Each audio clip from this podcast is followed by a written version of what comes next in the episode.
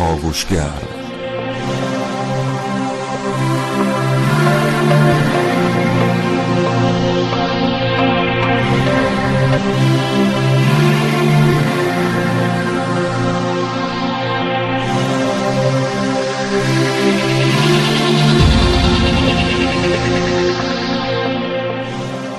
به نام خداوند بخشنده مهربان خانم ها آقایان شنوندگان کاوشگر سلام. هر جای ایران اسلامی که صدای ما رو دریافت می‌کنید برای شما آرزوی سلامتی و امان می‌کنم.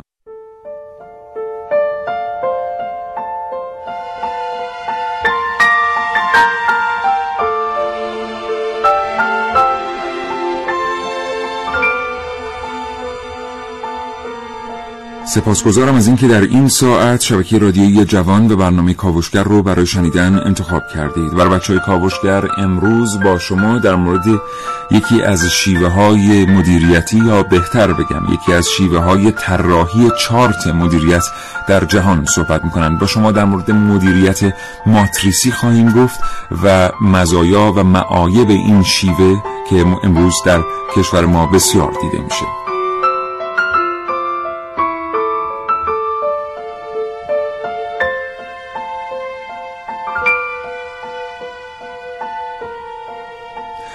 در هر سن و حرفه‌ای که هستید ویژه امروز از شما دعوت می‌کنیم تا این برنامه رو بشنوید. از اونجایی که در واقع بسیاری از چالش هایی که ما شهروندان پیش روی خودمون می‌بینیم زائیده همین مدیریت ماتریسی است شاید با فکر کردن به این موضوع ما بتونیم سیستم های کوکی که درشون کار می‌کنیم رو تغییر بدیم یا در بلند مدت موضوع مهمی رو در سبد مطالبات خودمون قرار بدیم.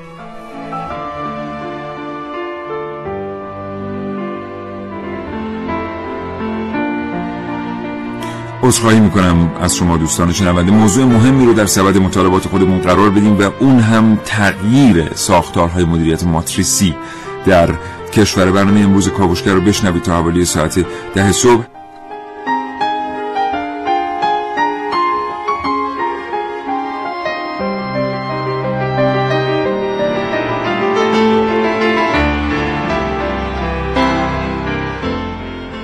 مدیریت ماتریسی چیه و چطور ممکنه این شیوه از مدیریت باعث بشه کنترل یک سازمان از دست مدیرش خارج بشه؟ کسانی که در یک سازمان به عنوان کارمند کار کنن چطور از آثار سوء مدیریت ماتریسی رنج می‌برن و چطور مدیریت ماتریسی مانع از رشد و تعالی سازمان ها میشه؟ اینها و خیلی چیزهای دیگر رو در کاوشگر امروز بشنوید.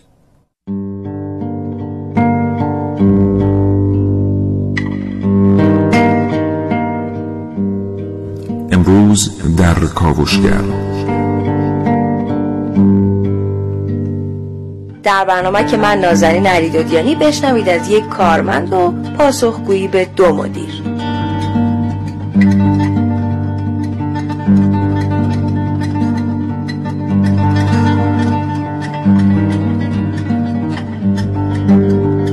نگاهی به آمار و ارقام مدیریت در ایران در کاوشگر امروز با من محسن رسولی.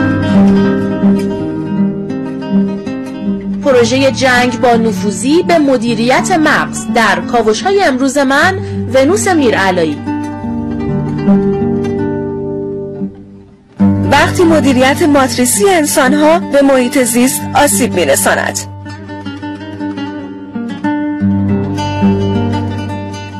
ساختارهای ماتریسی ناخواسته درست مثل یک دردلاک در کاوشگر امروز با من علی اقدم.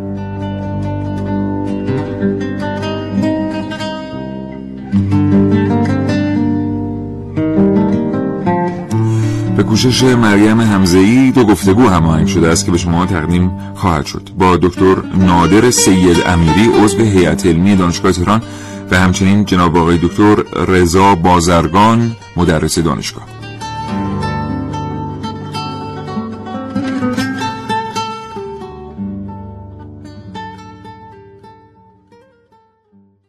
بریم برنامه رو آغاز کنیم. محسن صبح بخیر به نام خدا هستم صبح بخیر. خدمت همه شنوندگان خوب کاوشگر. خیلی ها دارن به این فکر می‌کنن که مدیریت ماتریسی اصلا چیه؟ در چند جمله خیلی ساده ما مدیریت ماتریسی رو توضیح بدیم که بتونیم بحث رو ادامه بدیم. مدیریت ماتریسی یعنی شما تصور بفرمایید که یک سازمان بزرگی دارید به اسم سازمان الف هر چیزی که هست و این سازمان زیر مجموعه هایی داره. و هر کدوم از این زیر مجموعه های نامی دارن. مثلا اسم یه زیر مجموعه رو می‌ذاریم ستاره مثلا. بله. مثل چی؟ اگه می‌خوایم بهتر بتونین تصور کنیم. مثل وزارت کشور که استانداری داره. مثل سازمان صدا و سیما که شبکه داره. اینطوری در نظر بگیرید حالا تصور بفرمایید که کسی رو گذاشته مدیر باشه در اون سازمان زیر مجموعه. مثل شبکه مثل استانداری مثل سازمانی که اسمشو گذاشتیم ستاره در سازمان بزرگ الف. بله. تعدادی از مدیران زیر دستش رو مدیر اون نهاد خودش تعیین می‌کنه. اما چند نفر از مدیران زیر دست رو خودش نمی‌تونه تعیین کنه. به عنوان مثال در همین سازمان ستاره فرض کنیم که کسی که اومده مدیر سازمان ستاره شده 5 تا مدیر داره. از این 5 تا 4 تاشون رو تعیین می‌کنه ولی مدیر مالیش رو نمی‌تونه خودش تعیین بکنه. بله. مدیر مالی رو یک مدیر مالی کلی تعیین می‌کنه. یا مثلا مدیر مربوط به مثلا یک جریان اجرایی رو یک مدیر کلی تعیین می‌کنه.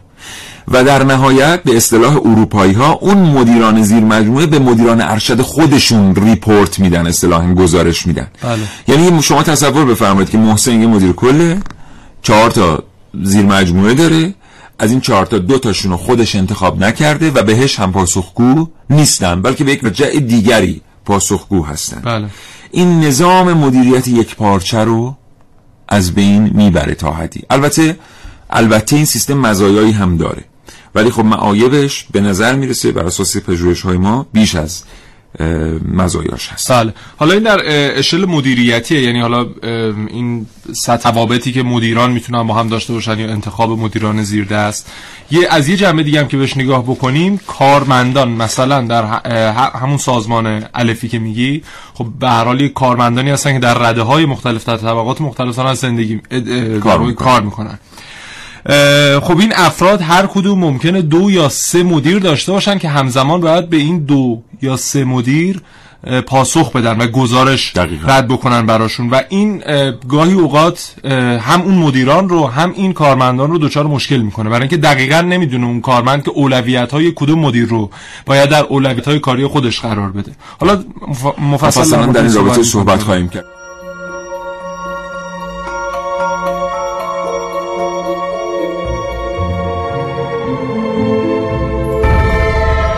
چشماتون یک لحظه ببندید و همین الان فکر کنید تو یک محیط طبیعی زیبا با هوای پاک هستید. حالا روی تمام صداهای اطرافتون دقت کنید. هیچ صدایی مشابه هم نیست. هیچ اتفاقی بی جهت تکرار نمیشه. هیچ جزئی بی دلیل نسبت به اجزای دیگه برتری نداره. طبیعتی که جز به جزش نشون دهنده چرخه واحد زندگی روی کره زمینه. برای یک هدف. بدون هیچ ماتریس تکرار شونده ای. بکر نو و سیال.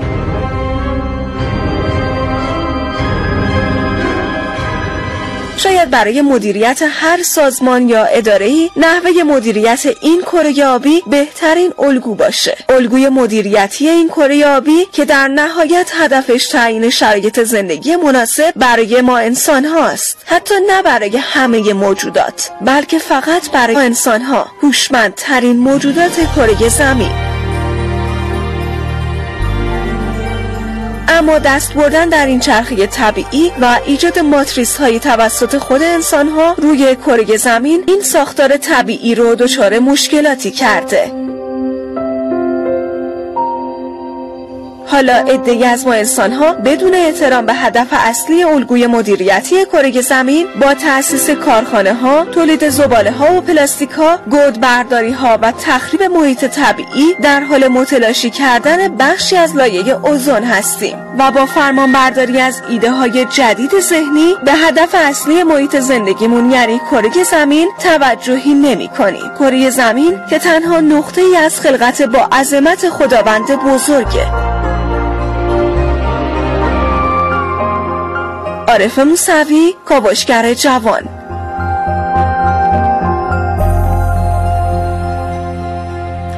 همینطور که ما داریم برنامه و گفتگو رو ادامه میدیم اگر شما هم نظری در رابطه با برنامه امروز دارید یا معلوماتی در مورد مدیریت ماتریسی دارید این معلومات رو با کاوشگران جوان و مخاطبانشون به اشتراک بگذارید. 224000 و 225952 تماس تلفنی شما رو دریافت می‌کنه ببینید ما در ایران خودمون فقط حالا بحث مدیران دولتی رو بخوایم در نظر بگیریم طبق آخرین آماری که منتشر شده حدود 450 هزار مدیر در کشورمون داریم مدیر دولتی در کشور داریم. و خب این خیلی رقم بزرگی برای یک دولت بله. با جمعیت 80 میلیونی. یعنی که مثلا ما همین ژاپن رو بخوایم نگاه بکنیم تعداد کارمندانش حتی از تعداد مدیران ما کمتره. ما 450 هزار تا مدیر دولتی داریم اونا 300 هزار کارمند دارن. بله. یعنی ببینید ما اگر که 500 هزار نفر بگیریم تعداد مدیران کل دولتی رو برای اینکه روند کرده باشیم عدد رو تقریبا به تقریب نزدیک به واقعیتی از 150 ایرانی یک نفر مدیر است در, مدیر است در دولت. بله. یعنی تصور بفرمایید ما از هر 150 تامون یه مدیر دولتی وجود داره. این بله. خیلی رقم بزرگیه. بله. خیلی. در شرایط سلامت باید به ازای هر 500 نفر در کشور یک مدیر دولتی وجود داشته باشه که اینجوریه که می‌تونیم بگیم که دولت کوچیکه. اما اینم به خاطر داشته باشیم که در یک بازه زمانی 6 7 ساله تعداد بسیار زیادی آدم ها به دولت جذب شدند.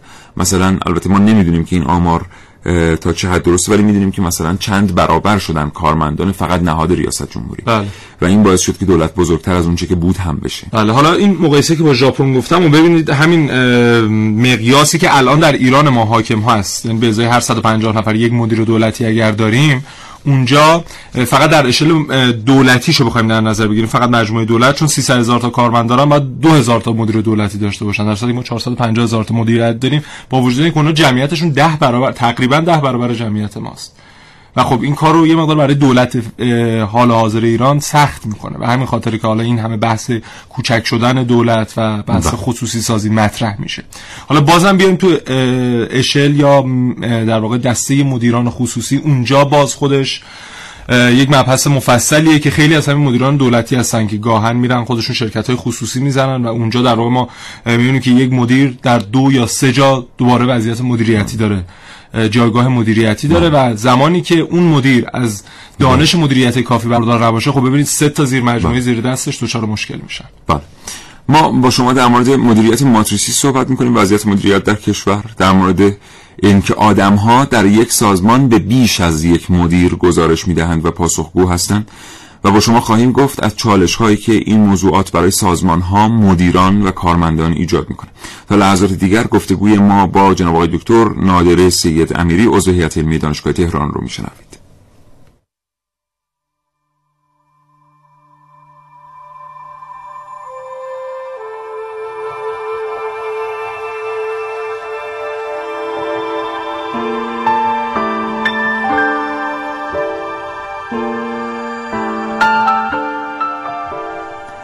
جناب آقای دکتر نادر سید امیری عضو هیئت علمی دانشگاه تهران. سلام. ایام رو تسلیت میگم و سپاسگزارم از اینکه پشت خط شکیبا بودید.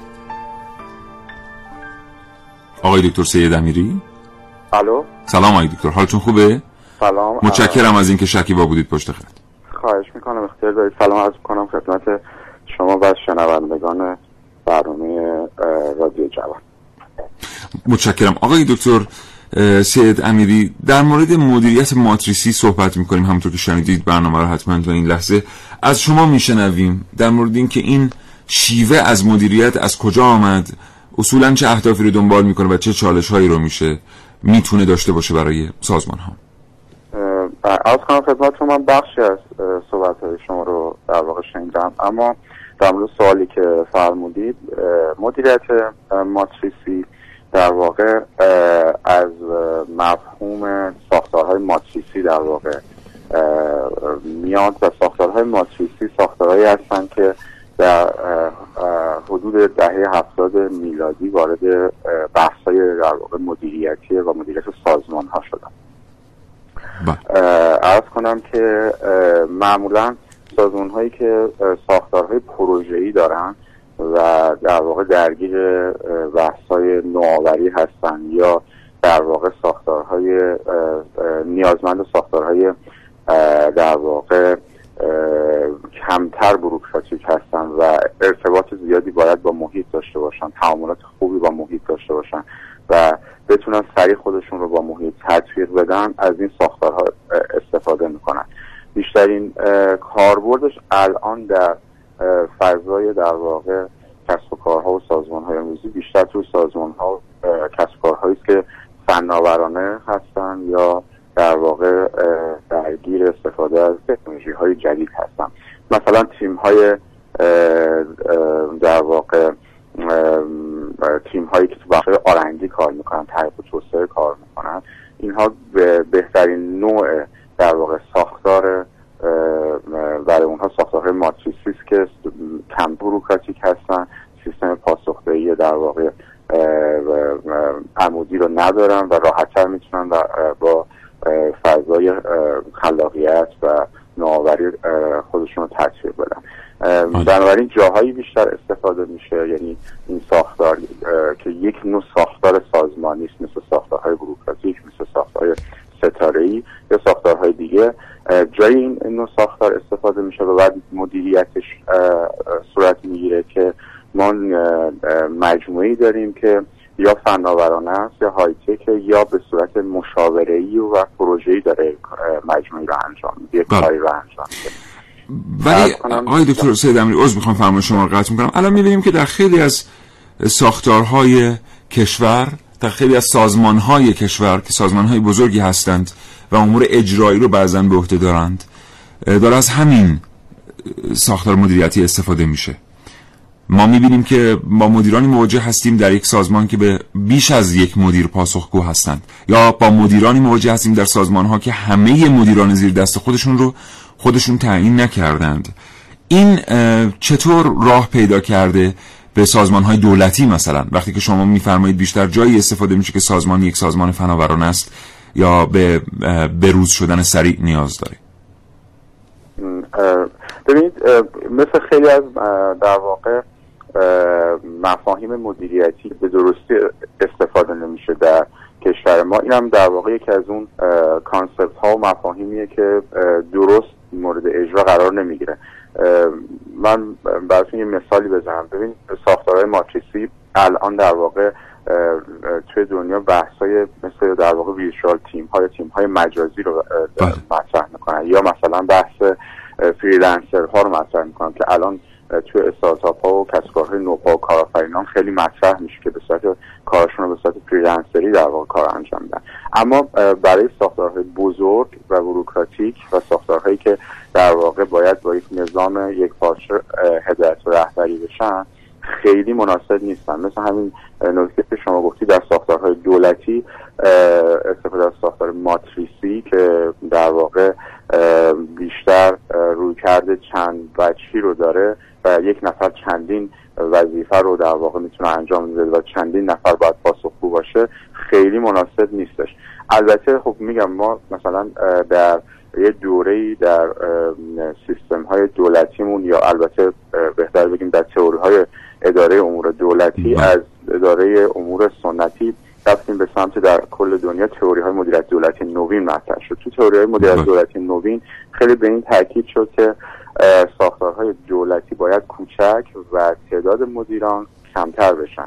و در واقع یه اصطلاح خیلی جالبی هم به کار می‌برن که میگن دولت از یک دولت در واقع مثل یک قایق در مثل یک کشتی کوچیک کشتی بزرگ در واقع که خیلی آروم داره حرکت می‌کنه باید تبدیل بشه به قایق کوچک تند رو.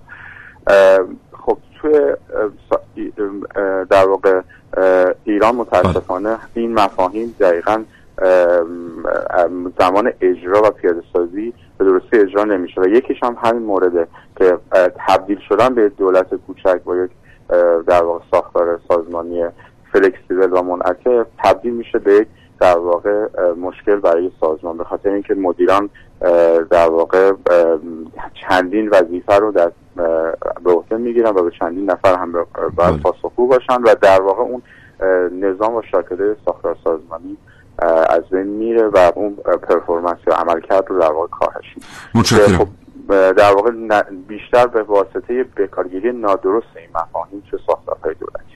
بسیار سپاسگزارم. جناب آقای دکتر نادر سید امیری عضو هیئت علمی دانشگاه تهران. آرزوی سلامتی می‌کنم. براتون خدا نگهدار. متشکر منم خداحافظی می‌کنم. از شما بخش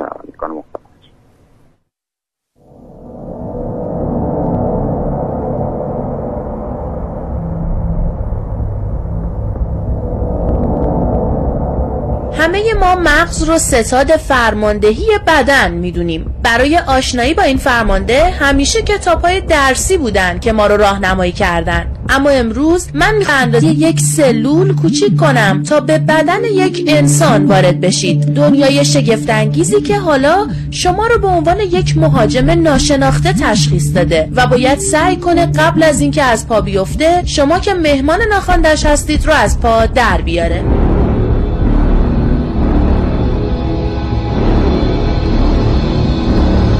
اسم این پروژه رو جنگ با نفوذی ناشناخته می‌ذاریم و به سرعت میریم به سراغ مغز تا نحوه فرماندهیش رو تماشا کنیم.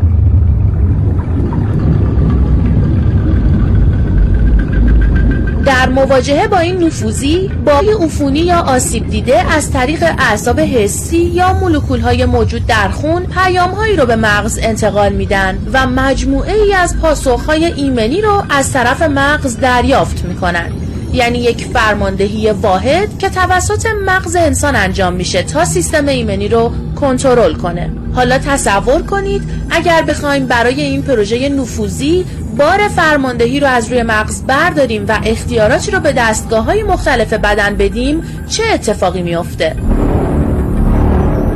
سیستم ایمنی به جای دریافت پاسخهای دستوری از مغز فرمانده مجبور پیامهایی رو مثلا از دستگاه گوارش و دستگاه گردش خون دریافت کنه. این اتفاق تصمیم گیری برای نحوه عملکرد مقابل نفوذی رو دشوار می‌کنه.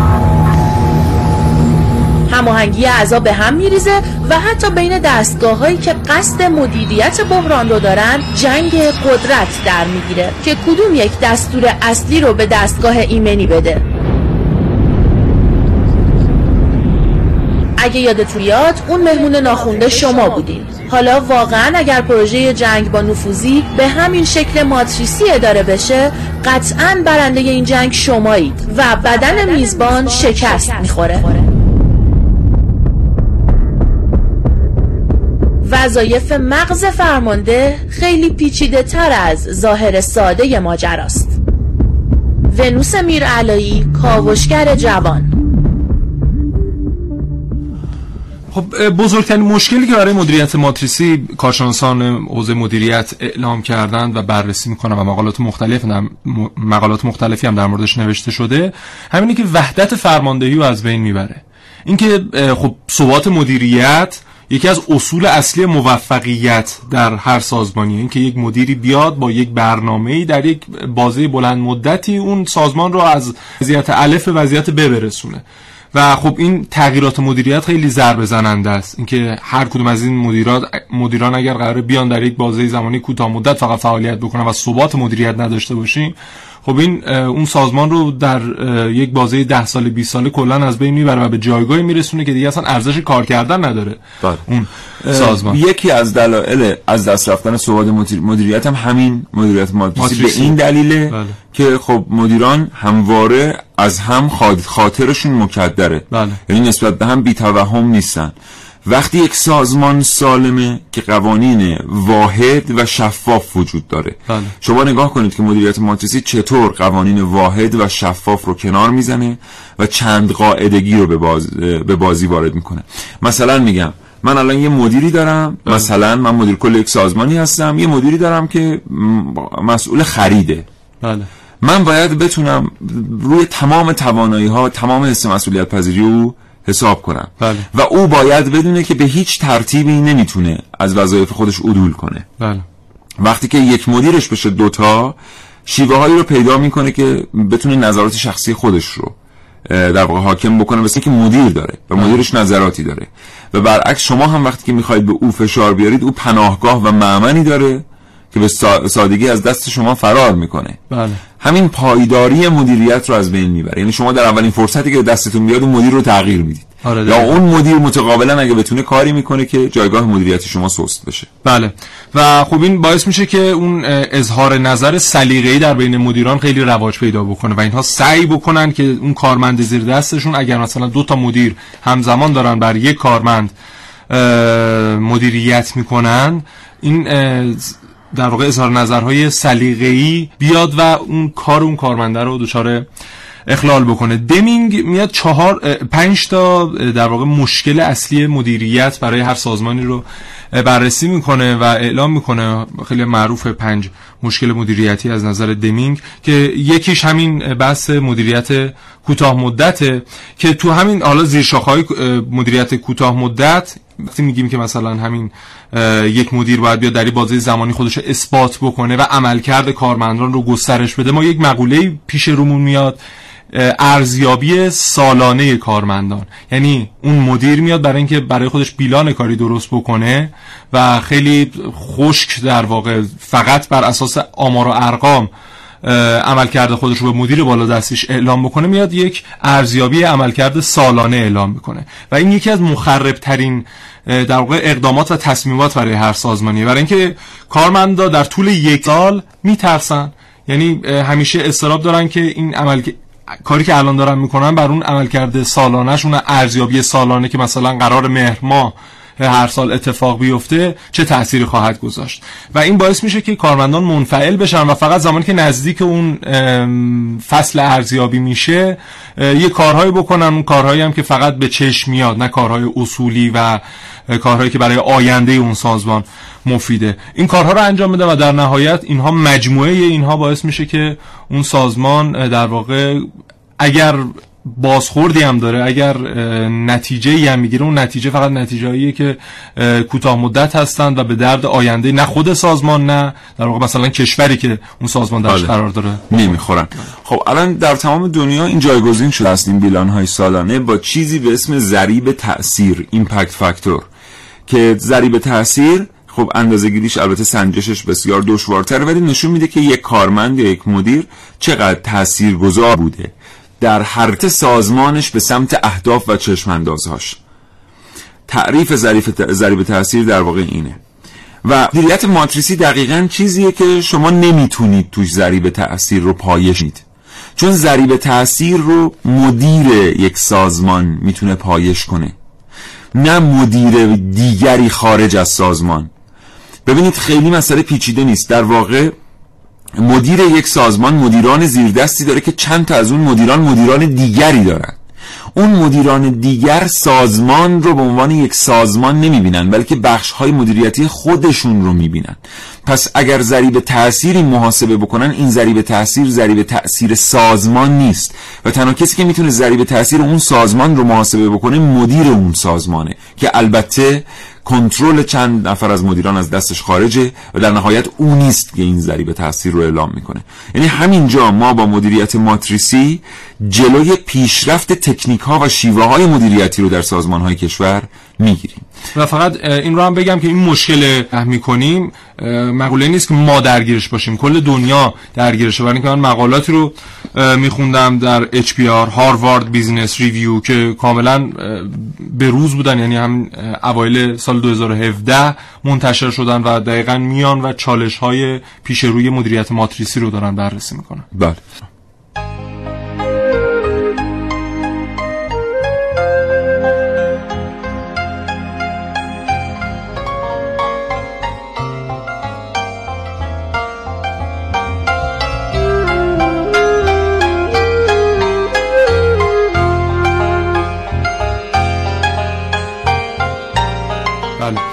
دیگه از مشکلاتی که در حوزه مدیریت در سازمان های مختلف بروز می‌کنه از دیدگاه دمینگ اینه که ما فقط ملاک های ارزیابیمون آمار و ارقامیه که از اون سازمان منتشر میشه. که حالا در کنار همه این مدیریت کوتاه مدت و اون ارزیابی سالانه و چه و چه این هم زمانی که قرار می‌گیره دیگه این پازل کاملا کامل میشه.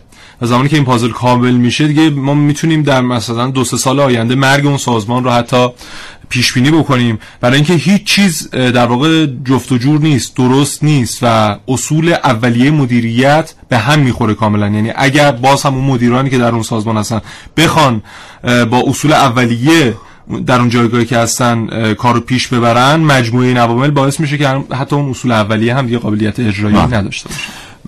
یکی از معضلات دیگری که در مورد مدیریت ماتریسی وجود داره من عذر می‌خوام اگه گاهی مثلا اسم سازمانی رو می‌برم اینا همه مثاله. یعنی معنیش این نیست که در اون سازمان اتفاق میفته من که مردم بتونن متوجه بشن. مثلا فرض کنید یک شرکت نفتی مثلا وجود داره در ایران که این شرکت نفتی همه مدیران رو در اون شرکت مدیر کلش مشخص می‌کنه ولی یک مدیر که مثلا مدیر یک اداره نظارتی است رو اون مدیر نمی‌تونه مثلا مدیر حراست رو نمی‌تونه خودش تعیین بکنه. فلسفه اون مجموعه بزرگ هم از انجام دادن چنین کاری اینه که نظارت داشته باشه بر هر مدیر سازمان. یعنی اون مدیر نظارت مستقیما زیر دست مدیر سازمان نباشه که بتونه اون کار نظارتی رو برای خود مدیر هم انجام بده. که این ساختار در مثلا کشوری مثل ایران و البته خیلی کشورهای دیگه اصلا غلطه به خاطر اینکه ما یک سازمانی داریم به اسم سازمان بازرسی کل کشور اصلا کارش اینه. یعنی کارش اینه که به مدیران ارشد کشور نظارت بکنه از بله. شخص رئیس جمهور گرفته در قوای دیگر هم همین ترتیب تا اینکه ببینیم مثلا در سازمان صدا سیما چطور مدیریت انجام میشه در سازمان برنامه بودجه چطور انجام میشه در وزارت نفت در وزارت جهاد کشاورزی بله. حتی سازمان هایی که سیاست گذارن مثل سازمان حفاظت از محیط زیست ما وقتی این رو داریم شما درون اون سازمان دیگه لازم نیست نهادهای نظارتی رو فعال کنید بله. بیش از حد فعال کردن یک نهاد مالی یک نهاد نظارتی یک نهاد اجرایی. فضای درونی سازمان رو به هم میریزه و هیستریک می‌کنه اصطلاحا. ناآرام می‌کنه ناامن می‌کنه آشفته می‌کنه. چون مدیر احساس می‌کنه مدیرانی که در واقع زیر دست او کار می‌کنن کسانی هستن که گزارش عملکرد او رو خواهند نوشت بله بله. حالا خیلی هم ممکنه فکر کنم خب چه ایرادی داره؟ مگه مدیر کیه که کسی؟ ببینین مدیریت در دنیای مفهومی داره. شما وقتی کسی رو به عنوان مدیر جایی محسوب می‌کنید اول باید به او اعتماد کنید. بله. اولین کاری که باید او یک آدم هر کدوم ما الان هر جایی داریم رادیو رو میشنویم به این فکر کنیم. الان بیام به ما بگن شما بیا بشون مدیر فلان بخش ولی به همون اعتماد نکنن. بله. هر که باشیم نمی‌تونیم اونجا کار کنیم. اول شما باید فضای اعتماد رو برای او فراهم کنید که او فضای اعتماد رو برای مدیرانش فراهم کنه و اونها فضای اعتماد رو برای کارمندان. ولی خب این اتفاق به واسطه شکل گرفتن مدیریت ماتریسی در بسیاری از نهادها. یعنی قبلا محسن مورد پیشرفت سازمان گفت در مورد سنجش عملکرد افراد و سازمان ها گفت اینو بهش اضافه کنیم که مدیریت ماتریسی فضای روانی سازمان ها رو هم آشفته می‌کنه. بله. بنابراین بهتره که ما صبر کنیم همه چیز توسط مدیر اون سازمان در واقع انجام بشه. بعدا نهادهای نظارتی کل نظارت کنن. تو فرصت بعدی که در اختیار ما قرار می‌گیره در مورد تنبیه در شرایط مدیریت ماتریسی و بیرون از شرایط مدیریت ماتریسی با شما دوستان شنونده صحبت می‌کنیم. فکر نکنید که مدیریت ماتریسی باعث میشه که یه مدیر کارش درست انجام بده.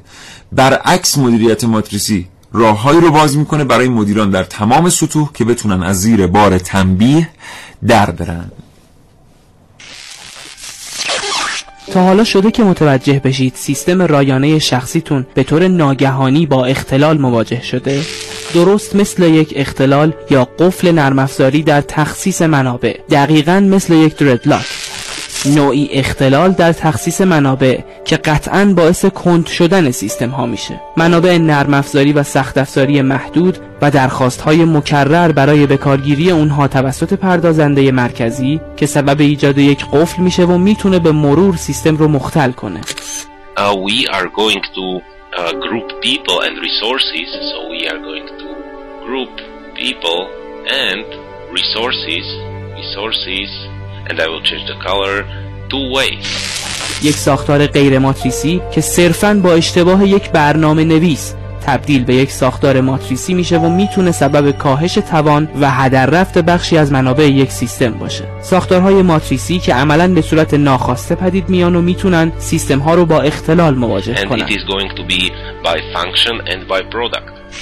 فرقی نمی‌کنه این ساختارها در محیط یک نرم افزار شکل بگیرن یا در محیط یک اداره. اونها می‌تونن بخش مهمی از انرژی سیستم رو کاهش بدن و سبب کندی و عقب ماندگی اون بشن.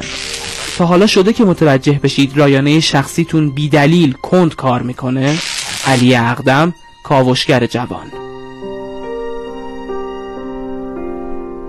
قبل از اینکه بریم تو موضوع اگر داری بریم سراغ تنبیه. ببینید شما کی می‌تونید معاخذه و بازخواست بکنید کسی رو زمانی که او به روشنی مسئولیت هایی رو پذیرفته باشه و شفاف باشه بر اساس قانون که تمام اون مسئولیت ها بر عهده اون شخصه بله.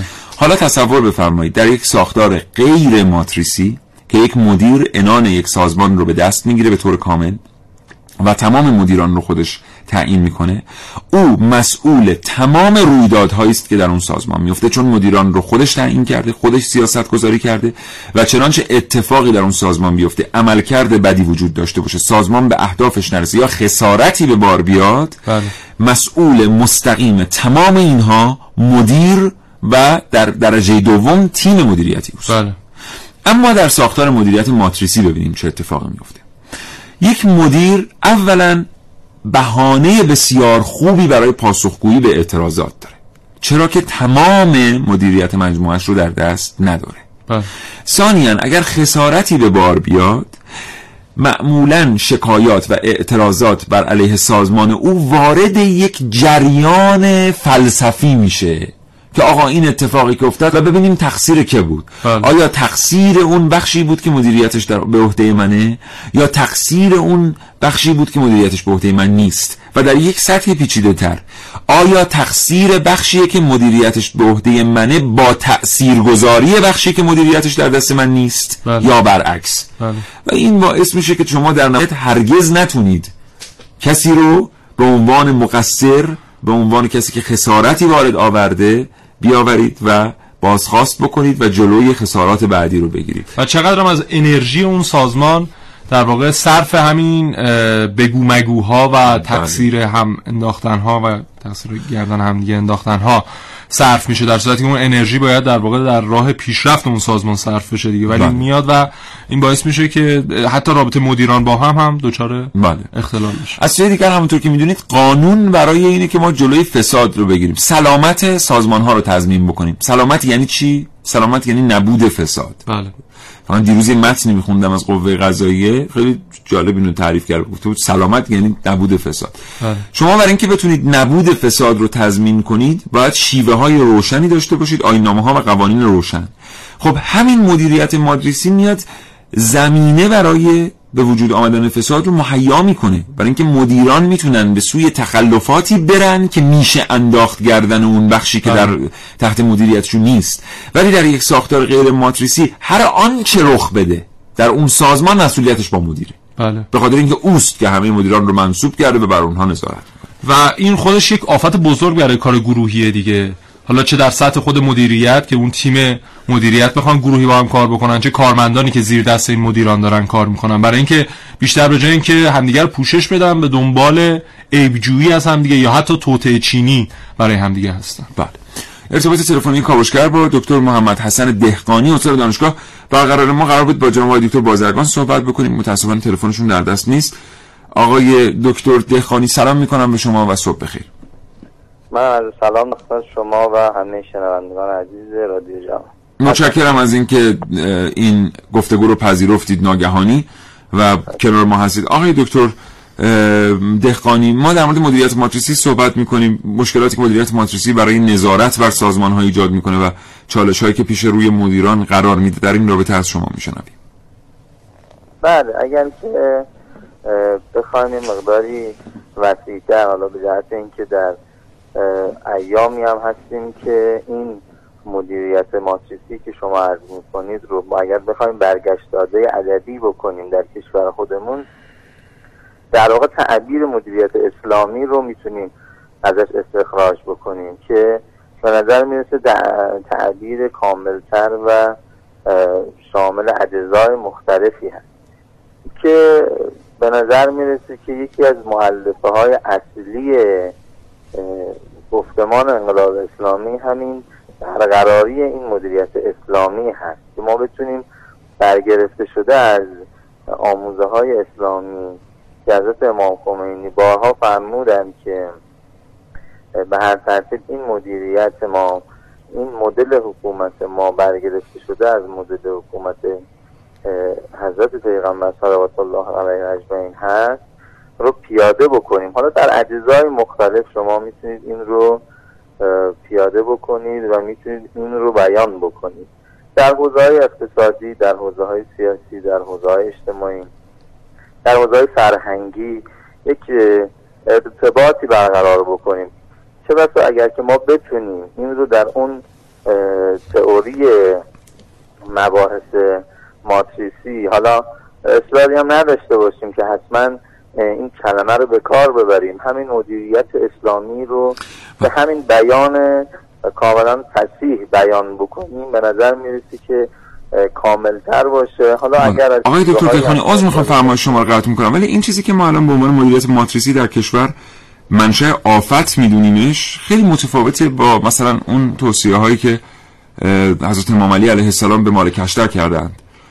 خیلی جاها در نهج البلاغه ما می‌بینیم که فاصله گرفته شده از مدیریت ماتریسی. یعنی هیچ کجا ما نداریم که مثلا رسول گرامی اسلام صلوات الله علیه و آله و سلم آمده باشند توصیه کرده باشند به چند مدیری یا به اینکه کسی چند مدیر داشته باشه. چه در سپاه اسلام چه در اداره کردن امور مسلمین. حضرت علی علیه السلام خیلی روشنتر به خاطر اینکه نهج البلاغه در دسترس هست. میشه دید که اصلا اعتقادی به این که مثلا عبارت ساده و امروزی مملکت چند امیر داشته باشه مملکت چند پادشاه داشته باشه به این تعبیر که چند جریان مختلف در کشور وجود داشته باشه آدمهایی با سلایق مختلف بخوان به سوهای مختلفی برن و یک مدیر ناگزیر باشه به تمام اینها پاسخ بده و نظر تمام اینها رو جلب شاید واقعا کمتر به چشم بخوره. در این رابطه از شما میشنویم. بله البته اگر من بخوام یه اصلاحی به کلام شما هم داشته باشم بهتر اینطوری بیان بکنیم که ما البته چند صدایی در حوزه حکومتداری و کشورداری اصلا چیز بدی نیست. ما باید اینطوری نگاه بکنیم که این اختلاف صلاحیت باید در یک مدیریت واحد کنترل بشود. این اهمیت داره. تا اینکه ما بگیم طبیعتا بله. مختلف بله. البته ما الان این برنامه اصلا در مورد حکومت نیست بلکه در مورد سازمان ها و شیوه مدیریت. حالا آقای دخانی به ما کمک می‌کنن برای اینکه ما از منابع اسلامی بتونیم برداشت بکنیم برای الگوهای تنظیم الگوهای مدیریت سازمانی مفید. آقای دخانی بفرمایید خواهش کنم بله.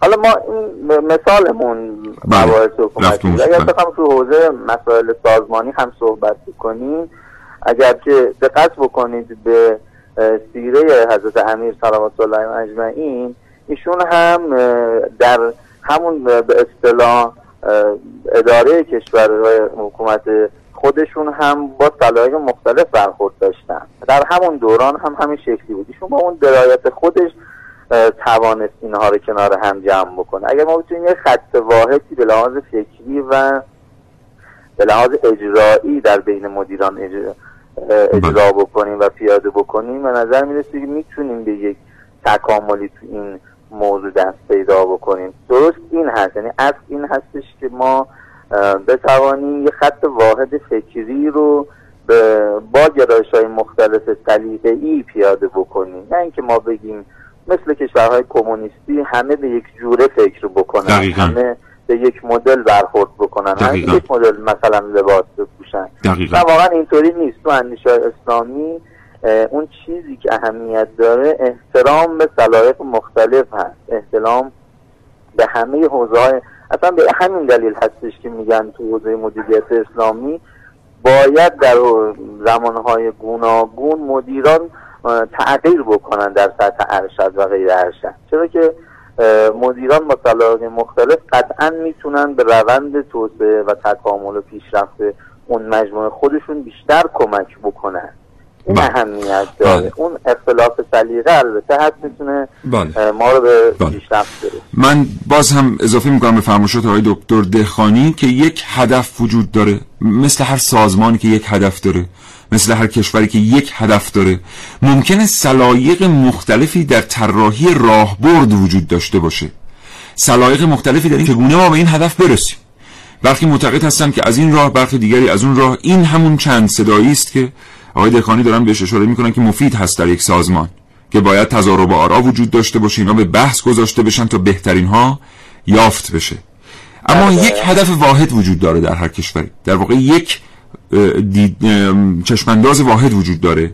و اگر ما بخوایم بیایم چند مدیر رو بالا سر یک سازمان بگذاریم ممکنه این چند مدیر در نهایت آسیب بزنن به مسیری که ما داریم طی می‌کنیم برای رسیدن به این چشمانداز واحد.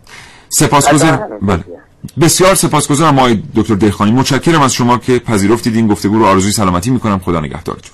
بزرگواریم. خدا نگهدار.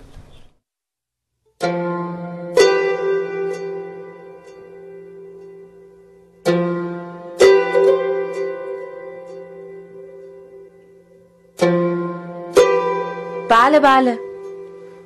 نه آقای هاشمی نه.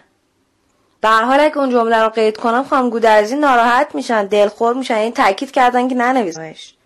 بله؟ ای قطع کرد. اه. اصلا منو خورد کردن این دوتا. چی شده نازنین چرا داد می‌زنی؟ برو اصلا حوصله ندارم. آروم باش برام توضیح بده چی شده. حرف می‌زنیم با هم. ببین یادت قرار بود اون پوستر رو طراحی کنم برای شرکت؟ آره یادمه. خب از وقتی شروع کردم به طراحیش آقای هاشمی مدیر کلمون یه چیز میگه. خانم گودرزی مدیر پروژهمون یه چیز دیگه میگه. یعنی چی؟ یعنی این با حرف اون مخالفه اون با حرف این مخالفه. منم که این وسط شدم بازیچه. الان بحث سر چیه؟ تو که پوستر رو تموم کرده بودی. با بدبختی تمومش کرده بودم.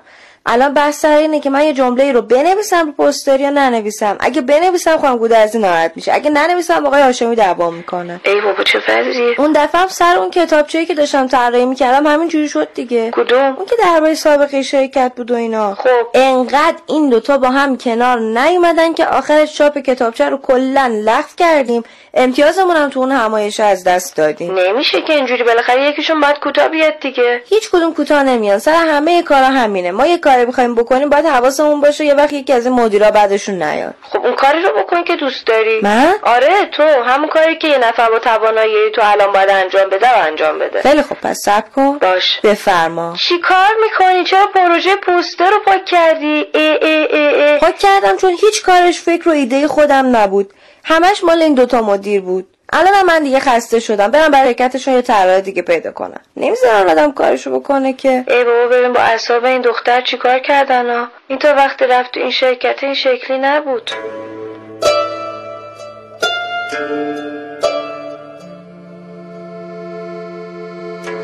حالا بحث مدیریت اسلامی مطرح شد. ببینید در حوزه همین مدیریت حضرت امام علی مثلا در نامه هایی که به مالک اشتر نوشته بودن یا حالا اسناد دیگه ای که هست و خب ما در متون اسلامی اونها رو می‌بینیم و مطالعه می‌کنیم یکی از موارد مهمی که بهش اشاره میشه اینه که در مدیریت هر بخشی از افراد آگاه استفاده بکنید. افرادی که حالا علاوه بر تقوا و ایمان به خدا و تمام حالا بخش های عقیدتی که باید داشته باشن که اون فرد فرد آگاهی نسبت به اون بخشی که بله حوزه مدیریتیش باشه.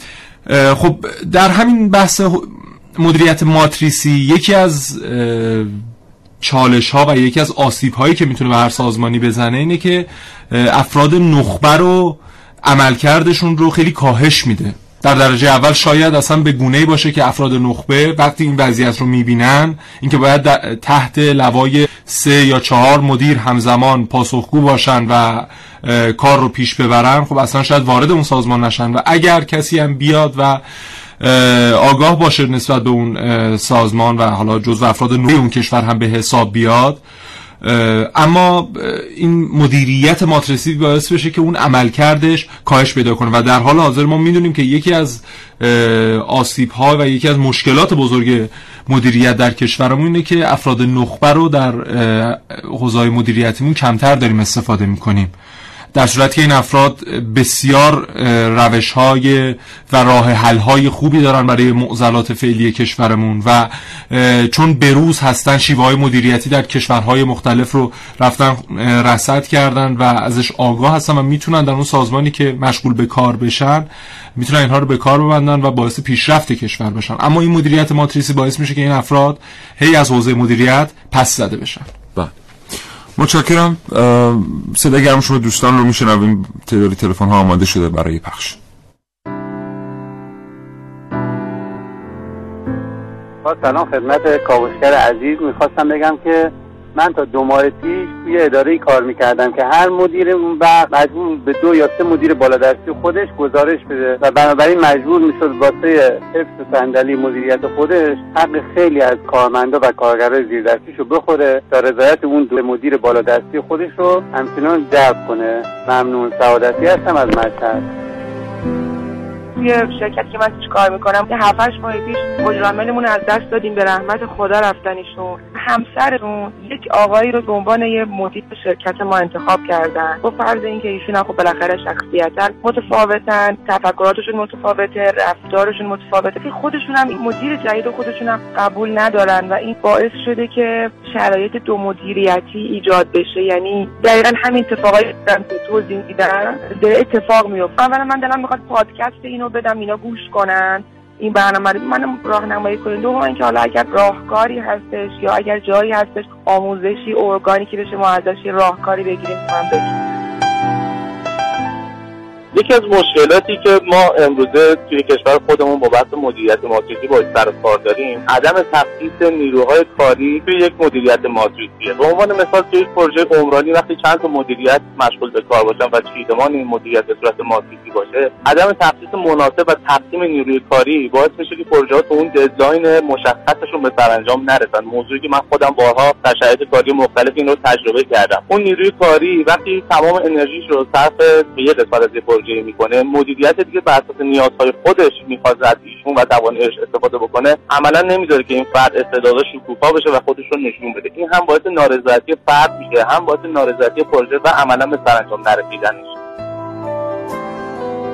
یه سوال داشتم. آیا این مدیریت پایان بندر عباس؟ من که خودم راننده هستم چند قسمت داره این قسمت ها همه متصل به هم, یه قسمتی مسئول به نوبتهی رانندگانه یه قسمتی اعلامباره یه قسمت های دیگه داره. اینا همه متصل به هم هستن ولی هر کدوم برای خودش یه مدیر داره. دوباره این زیر مجموعه هاش هم یه مدیر داره. مدیران مثلا قسمت اعلامبار حرف مدیران قسمت نوبت. برفونا توجه نمی‌کنن می‌خواستم این نوع مدیریت مدیریت ماتریس داره انجام میشه.